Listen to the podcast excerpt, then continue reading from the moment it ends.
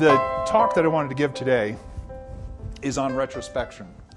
And the, um, this really came about because of uh, the work that I do, and I work with a lot of clients that are experiencing change. So, a lot of what I do has to do with change, changing how they do processes, changing out their technologies, reorganizing the, the company, and so on. So, there's a lot of change.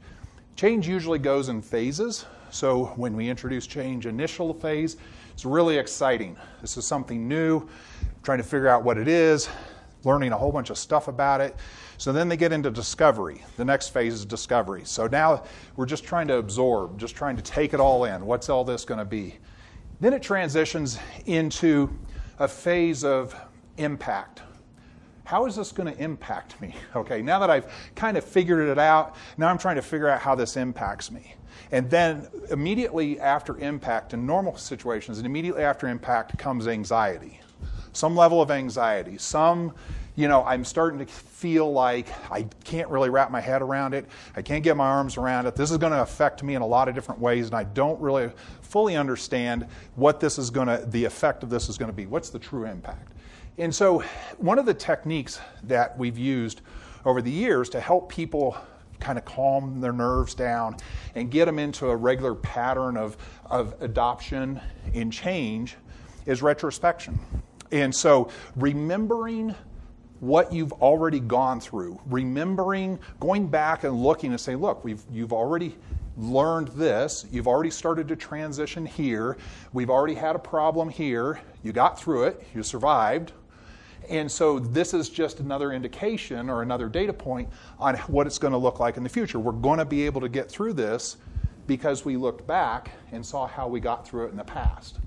And so today I wanted to just again have a conversation about retrospection in a religious sense, looking back at the things, the small things. In most cases, it's really small things. It's not the massive things that actually help move the needle, but it's a whole series, whoops, it's a whole series of small things. And that's why retrospection is important. A lot of times we can remember really big events, but we forget about the small things. And the aggregation or the build up those small things is really important in helping us feel more comfortable about where we are and where we're going. So this um, starts with this start starts on life's journey. So we're gonna we're gonna shift gears here, and we're gonna lo- start looking at this from a more religious standpoint. Our life's journey it starts out just much like the change experience that our clients have. It starts out, it's all exciting. There's all kinds of opportunities. There's a fresh start. You know, we have this whole thing in front of us.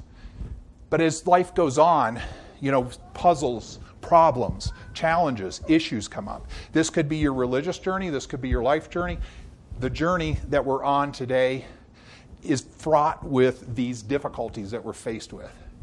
And so, as we start to have these challenges, we come into this connection, or hopefully we come into the connection and we come to realize how much Jesus is actually embedded in the day to day activities of our lives. So when we face a challenge, we face, face this puzzle, this problem, this life difficulty that we have, where does Jesus play into this? And sometimes it's very subtle, and sometimes we don't pick up on it, but it's always there. Just like this illustration, hopefully you can see it. It's one of the coolest pictures of Jesus that I've seen in a long time, reaching down into the water to grab a hold of you and lift you out. And so, even on the small situations that we face, even those small problems that we have, when He is always there and always having His hand out, reaching for us, always reaching to pull us out, these types of memories are what we're going to talk about. It's not a one and done experience, though, is it? So when we have a problem, we have a life challenge, it's not one experience, it's a whole series of experiences. Life's journey is like the stock market.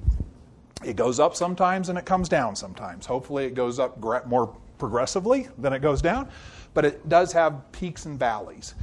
And all along the way, though, we have that hand on our shoulder, we have that arm around us that helps walk us through that journey. So regardless of the experiences, and each of us have our own individual experiences, regardless of the difficulties that we face, we always have that arm around us.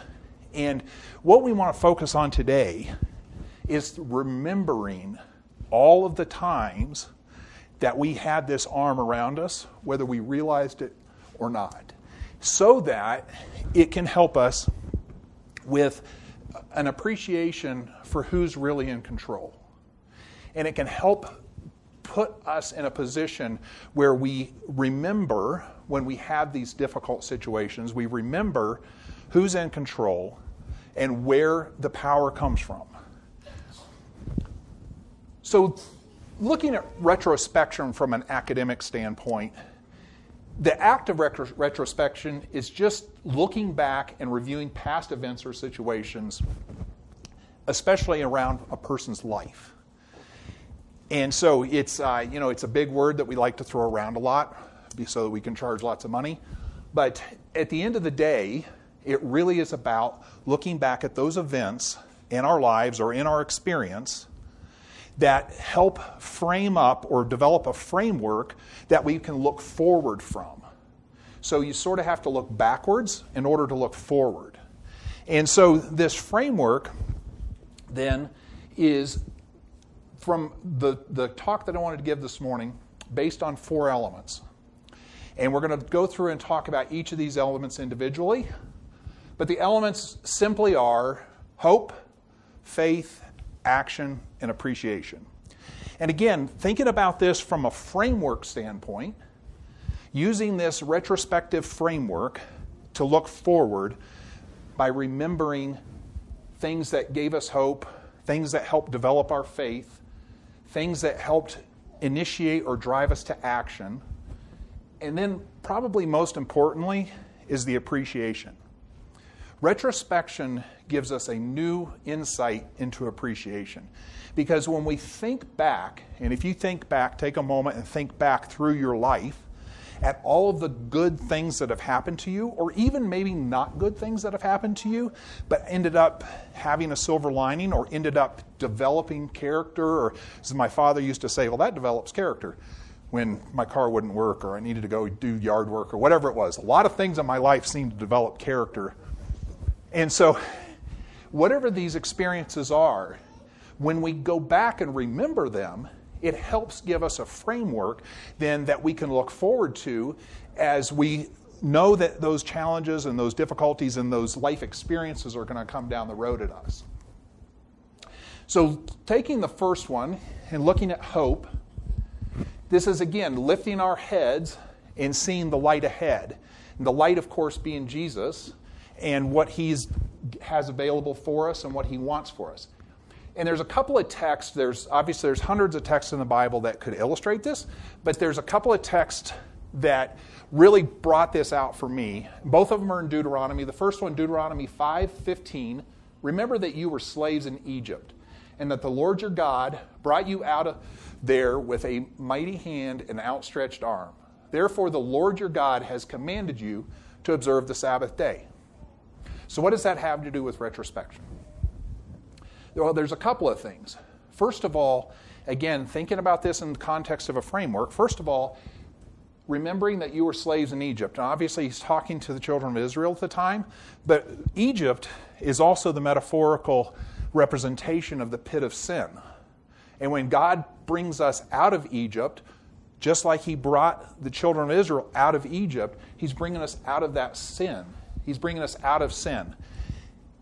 And he's doing that, and he's, they finish the text, and this is the part that I really like.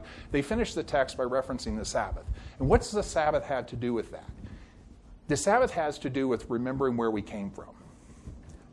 Because if you go back to the fourth commandment, the fourth commandment starts with remember the Sabbath day to keep it holy. It goes on to say, to explain everything that happened, everything God created, and why God sanctified the Sabbath.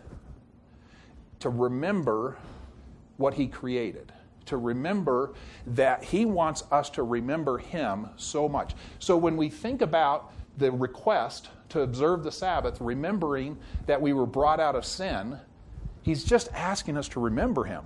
He's asking us to remember where we came from. and to remember our initial connection and constant connection to Him. So, giving us hope by remembering that He brought us out of sin and that He consistently and continually wants us to remember Him and have that connection, that weekly connection with Him. The next one is uh, just like it or very similar to it, but do not be afraid of them. Remember well what the Lord your God did to the Pharaoh and to all of Egypt. Putting this back into the frame context of Egypt being the pit of sin, God is saying here, not only did he bring the children of Israel out of, uh, out of Egypt, and then he destroyed Pharaoh and destroyed the, the uh, essentially the power that Egypt had over the slaves. That's what he's saying he's going to do for us. He will destroy sin and remove the power that it has over us. And so, again, looking at these texts and remembering the hope that we have from Jesus. Moving on to the next one faith, the expectation that we'll get to the light. We start with hope, and hope is just that it's the hope of something, it's the anticipation of something. Faith is the expectation of something. So now we have, we're starting to develop, starting to build on hope, and we now have the expectation that we will get to the light. Now, faith is confidence in what we hope for and the assurance of what we do not see. And this is where retrospection really comes into play because the hope of something or the anticipation of something, the confidence in something you cannot see, can be built based on what you remember based on the experiences, the life experiences that you've had, based on those connection points that you've had to the past, based on remembering the times that Jesus held out his hand to you, based on the times you remember that arm around your shoulder, that comfort that you had as you went through those life experiences. The next text, um, coming straight from uh, Dave, the book of David, not literally the book of David, but the story of David's life. David was probably the most prolific psalmist and poet when it comes to positive retrospection. If you read through the Psalms, if you read through the story of David, the poetry, it's filled with reminiscence of things God has done for him in the past. It's filled with thankfulness for the things that God has done for him. It's filled with remembering how God took care of him, how he was, took a refuge in the arms of Jesus and was shielded from his enemies. And so the faith, again, built on these experiences, built on remembering these experiences. And they can be big experiences, they can be small experiences. The, the point that I try to stress for folks is don't overlook the little things. Don't overlook the series of little things that happen because they often are much more impactful over the course of time than the big events. When it comes to action, so we've, we've started, we started with hope. We have the hope of the light we have the now we've start we moved on to faith. Faith is the expectation that we get there, but we have to actually move our feet, right? So now we have to start the forward motion. We have to start moving. And the um, this is uh, I struggled. I put this one in, I took it out, I put it in, I took it out. The f- text in Genesis, whenever the rainbow appears in the clouds, I will see it and remember the everlasting covenant between God and all living creatures, every kind on the earth the thing that's beautiful about a rainbow is that it continues to exist today. God put the rainbow in the sky, and every time that light is refracted, it creates a, a, rainbow. Every time there's, you know, like if you see it in a waterfall, you can see it in sprinklers, you can see it in a rainstorm or after a rainstorm. Every time the light gets refra- refracted, there's a rainbow. And there's an interesting um, there's an interesting aspect, scientific aspect about a rainbow. One of the reasons I like them so much is that every human being sees a different rainbow. Even if two people are standing next to each other looking at a rainbow, they see a different rainbow. And it has to do with the way that your eye is the angle of your eye against the refraction of light. And I know that that's just a small scientific element, but if you think about that in the connection to God, that put the rainbow there specifically as a covenant. He put a covenant in the sky, or he created that rainbow for every individual person. Every single person uniquely has a promise from God. In Romans, do not take revenge, my dear friends, but leave room for God's wrath, for it is written, It is mine to avenge, I will repay, says, says the Lord. This is one that I have to remember a lot, and there's several texts in the Bible that have the similar theme. But God is simply saying, Look, you're going to have, there's going to be frustration, there's going to be anger, you're going to have these events when you really want to do revenge. But that's not the right action. Why don't you just give that to me? Let me take care of it. Let me deal with it. Because you're not going to be very good at it. It's not going to end well. There's no situation that that ends positively. So why don't you just give it to me and let me take care of it? You focus on positive things, I'll take care of this part. Again, creating these, these connections back to God so that when it comes to action, he has the, we have the bumpers or the guidelines on what actions are good and what actions are boundary in and out of uh, the right type of boundary that he's looking for. The last one, so in everything, do uh, to others as you would have them do to you, for this sums up the law and the prophets. Hopefully, is self explanatory. You know, the golden rule is probably one of the best explanations of action when it comes to how we interact with other people. It's a very simple principle. Obviously, it can prove itself difficult to execute, but it is fundamentally the entire summation of both the law and the prophets, which is not only the communications from God all the way through history, but also the, the guidelines or the rules that establish God's uh, kingdom. And it really boils down to this just treat people like you want to be treated, treat God like you want to be treated, with respect, with dignity, you know, with uh, appreciation. And the last one, this is a little story. So there's, uh, there's several texts here. I'm going to go through them and read them, and then we'll talk about it. This is the story of the when um, Jesus went to Simon's house, and the, the woman, uh, depending on which gospel you read, was Mary. In some gospels, and in some is just referred to as a woman, anointed Jesus' feet. And so a woman in the town that lived a sinful life learned that Jesus was eating at a Pharisee's house, so she came there with the alabaster of perfume. As she stood behind him at his feet weeping, she began to wet his feet with her tears. Then she wiped them with her hair, kissed them, and poured perfume on them. When the Pharisee saw this, who invited Jesus saw this, he said to himself, If this man were a prophet, he would know who is touching him and what kind of woman she is, that she is a sinner. Jesus answered him, Simon, I have something to tell you. Tell me, teacher, he said. Two people owed money to a certain moneylender. One owed 500 denarii, the other 50. Neither of them had the money to pay him back. So he forgave both debts. Now, which one of them will love him more? Simon replied, I suppose the one that had the bigger debt. Jesus said, You judged correctly. Then he turned to the woman and said to Simon, Do you see this woman? I came into your house. You did not give me any water for my feet, but she wet my feet with her tears and wiped them with her hair. She did not give me a, you did not give me a kiss, but this woman, the, from the time I entered, has not stopped kissing my feet. You did not put oil on my head, but she poured perfume on my feet. Therefore, I tell you, her many sins have been forgiven. As she has great love, as she has shown great love, but whoever has been forgiven little loves little. Then Jesus turned to her and said, Your sins are forgiven. So let's just talk about this story. Let's take a step back in time before this specific story took place. Simon was a leper. Simon had leprosy, and if you remember anything about leprosy, at that time it was essentially a death sentence.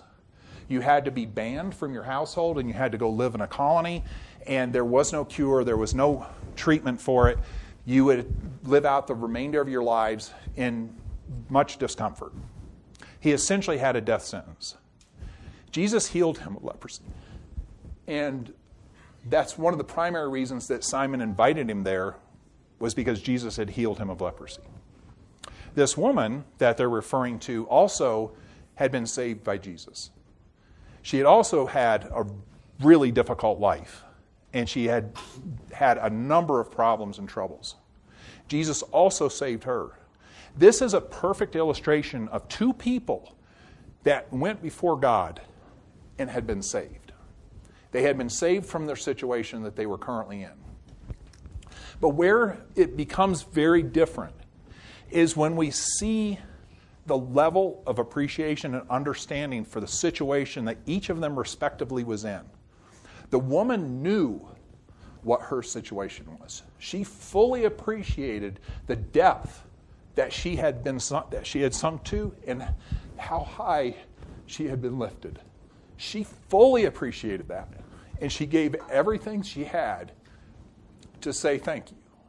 Simon, on the other hand, his way of saying thank you, he was appreciative too, and I think that's an important note. His level of appreciation ended, though, where, he, where his level of understanding for his situation ended. He didn't appreciate the level that he actually had sunk to in sin, just like we all have. He didn't have that level of appreciation. He didn't have that level of understanding. So, appreciation is more than just saying thank you. Appreciation is more than just giving back. Appreciation is an, an appreciation and understanding of where you came from, where we started, how much God has done for us.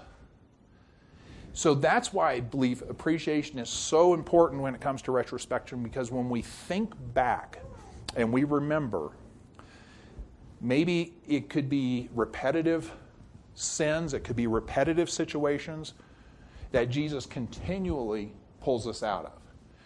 That Jesus continually looks to us and reaches out his hand. When we individually, and everybody's at a different place, each one of us has a different, separate, unique journey. But when we have an appreciation for where we are individually, that's when the level of thankfulness or the level of appreciation back to God for what He's done really starts to be uh, shown. And it could be shown just between you and God, but the point is that it comes from an understanding of where we came from. And finally, just wrapping up, when it talk, we talk about appreciation, it's not only the hand that Jesus reaches out to us, how Jesus lifts us up out of the pit of sin that we are in. It's also what he plans or wants to do for us for eternity. So, not only did he save people from where they are, did he save us from where we are? Did he save me from where I am right now? It's not, a, it's not just right now, but it is for all eternity because the kingdom that he has can't be shaken. And we, when we show our appreciation and we come each week and we worship God, it's a representation individually, it's a representation of us showing appreciation to God. Not just to say thank you and not to put an offering in the offering plate, although that's part of the mechanics of it. As Jesus said, He really wants your heart. He really wants your heart. He wants you to remember him. He wants you to remember where you came from. He wants you to remember the times that he reached that he reached out his hand so that next time that you're faced with a difficult situation, you'll remember that he reaches out his hand and that he wants to lift us up. And finally, for God so loved the world that he gave his only son, whoever so that whoever believes in him should not perish but have an eternal life. So this is about eternity. It's about what he's done for us right now, and it's about eternity. And there's a gap, at least for me, there's a gap between where we are right now and eternity. We still have some portion of our life to live. Hopefully, it's long and prosperous, but we do have a portion of our life to live. And so, this conversation is about how do we ha- take a tool that helps us navigate where we are to where we want to be. And so, again, from a framework standpoint, remembering those little steps along the way where Jesus held our hand, put his arm around our shoulder, the framework of hope, faith, action, and appreciation. Thinking back to all of those times that He held our hand and taking away from that the hope, lifting up our eyes to seeing Him, the faith, the expectation that He's going to be there and He's going to lift us up and He's going to take care of us, the action, the response that we have, and then the appreciation, the thankfulness, the understanding for how much He's done for us. This is the. Uh, this leads to the last slide, which I always like to end a talk with homework. So you should take something away so that you have something to continue to do this. So my encouragement or my ask is that you go out, whether it's today, whether it's tomorrow, sometime this week, and spend a little bit of time remembering what God has done for you. And again, start with the little things. Focus on the little things. Maybe it was something that seems on the surface to be trivial. But again, those little things add up. Those little things are what make our life what it is. Big events may change a direction, may have a significant impact, but we don't have big events all day, every day. We do have little things all day, every day. And that's where we can see the hand of God in our everyday lives. And so the homework again spend a little time remember, remember those moments where God uh, lifted at, reached out his hand to you and lifted you up, patted you on the back, put his arm around you, held you close. Maybe it was for you, maybe it was for somebody in your family. So, with that, I will close with prayer, and we should be right on schedule. Dear Lord, thank you again for a beautiful day for the beautiful Sabbath. Thank you for the chance we have to come together. Thank you for the chance that we have to come together, not just to worship you, but to help lift each other up and to express our appreciation for what you've done for us. We love you. We thank you for sending your Spirit to be with us every single day, all day, every day, in all those little things that help frame up our view of the future. A future where you are there every step of the way, and where you are there even when we have problems and we have frustrations and we have anxieties that need to be quelled. We can remember how you have always been there in the past. And that's a reflection of you living up to the promises you have for the future. Thank you, and we pray this in your name. Amen.